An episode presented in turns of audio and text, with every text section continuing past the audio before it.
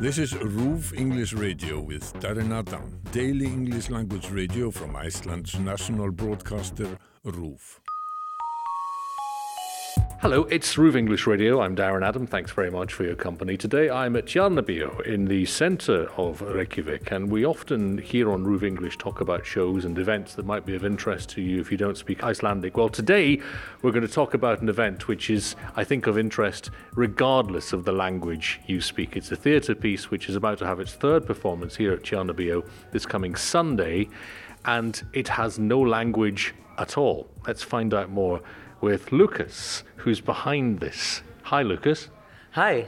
Tell me about this show. So this show is called Ég heiti Steinn. Uh, I'm not sure if I pronounce it perfectly in Icelandic. Uh, my name is Stone, and this show is a kids' performance uh, that I created last year in Iceland uh, with an Icelandic team. And uh, it's a story of three stones. There's one very small and two bigs and the whole story is about how to live in a world of stone when you are just a little pebble. Okay. But there is no dialogue. This is all performed without speech. So, yes, it's a masked theater uh, and physical theater. Uh, so, there's no dialogues um, directly. There's some sounds, sound effect. The actors can make some sounds with their voice, but there's no words. It's all about movement, about uh, light, music, and the masks are playing by themselves already a lot of the characteristic of the three characters. Right. Where did the idea for this come from? So the idea of these stones were coming from Iceland. Uh, I used to live here uh, six, seven years ago, and it was my first time after my graduation from drama school. And I moved here and I worked here in the Freezer Theater in Snæfellsnes and I was really inspired by all the stones mm-hmm. and all this nature that here is really crazy. And I moved back to France, and I was always thinking I want to create something that relate to Iceland. And I was thinking about stones, and then I just related this story with stones to my childhood.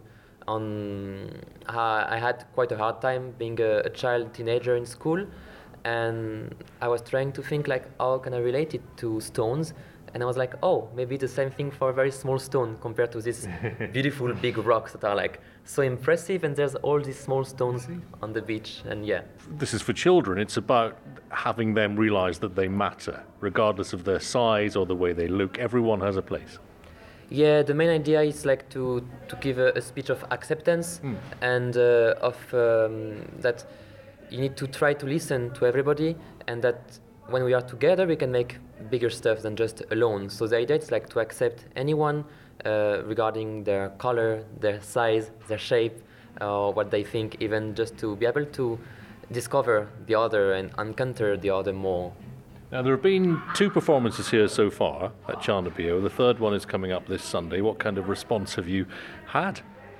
So, the response I'm waiting the more and the most from um, from the, the, the performance, like at the end to see the kids' reaction and to see their face, and I've seen smile, which is what I'm looking the yes. most. Like um, I had some feedback from parents with very little kids, three years old, that were really caught up in the action. It's a almost one-hour show, and it's sometimes hard to have kids like to be focused for that long, and they tend to stay focused because it's really visual. Yes. and a lot is happening not only with because there's no text so they really catch up like watching animation movie let's say. Yeah yeah. And do you think they get used to the idea that there is no dialogue quite quickly or is that something they have to sort of learn as they watch it? Uh, from the beginning there's no dialogue and there's also the presence of music. Uh, there's a soundtrack throughout all the show almost. And i think these two things combined together and the masks create non-human figures that I think from the beginning there's the idea there's no dialogue and it's about about masks, about music, and about sounds and just playful games on stage. So It's obviously inspired by your love of Iceland, and it is something that reflects Iceland with the Stones. Is it, though, do you think, something that you could perform maybe back in France or anywhere because there is no dialogue? So actually, there was a first uh, form of this uh, of this show, a, first draft that was done in France, uh, in my hometown, in west of France, and I did a, a first draft of this show, very little one, that could be played in schools and in non-theatrical space, let's say.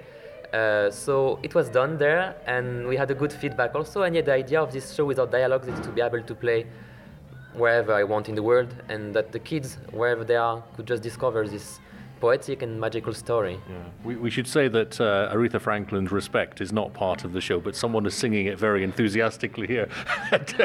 John Appeal, if you hear that in the background, there we go. It's not, it's not part of the show. So the final show in this run is this coming Sunday, is that right? Yes, Sunday we have the final show, and it's a special one because we will have the composer of the music and singer that will be also singing and playing live on stage with us. It's the first time for us.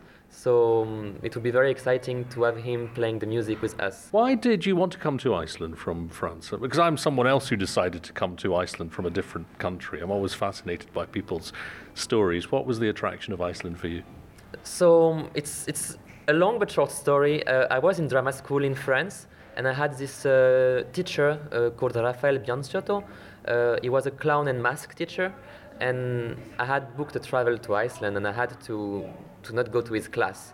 So I told him, I'm sorry, I will miss the class next week because I'm in Iceland for holidays.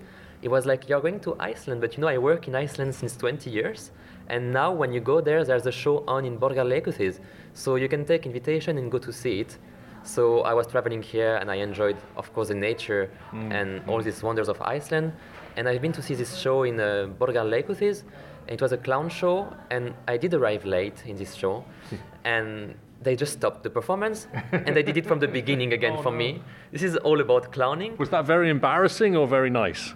Um, embarrassing as an audience, as an actor, it was really nice and exciting to see that it's possible. Yes. And so I came back to France telling him like, wow, I want to move to Iceland after my graduation.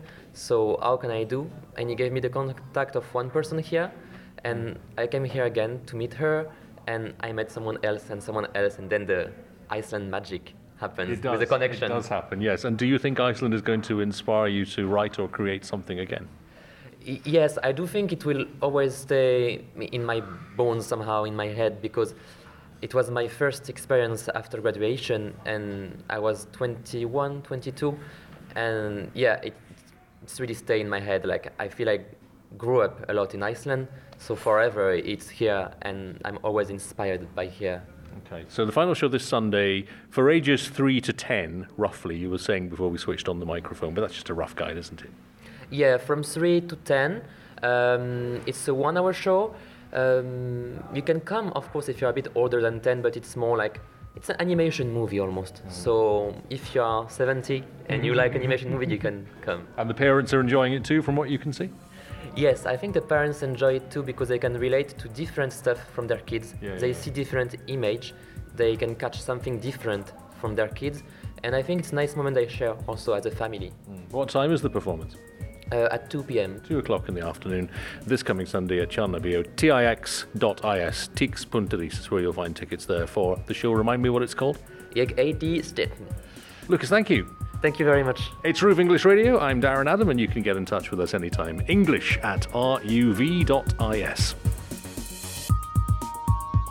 There is more from RÚV English with all the news from Iceland in English at ruv.is slash English. RÚV English Radio is a daily English language radio from Iceland's national broadcaster, RÚV.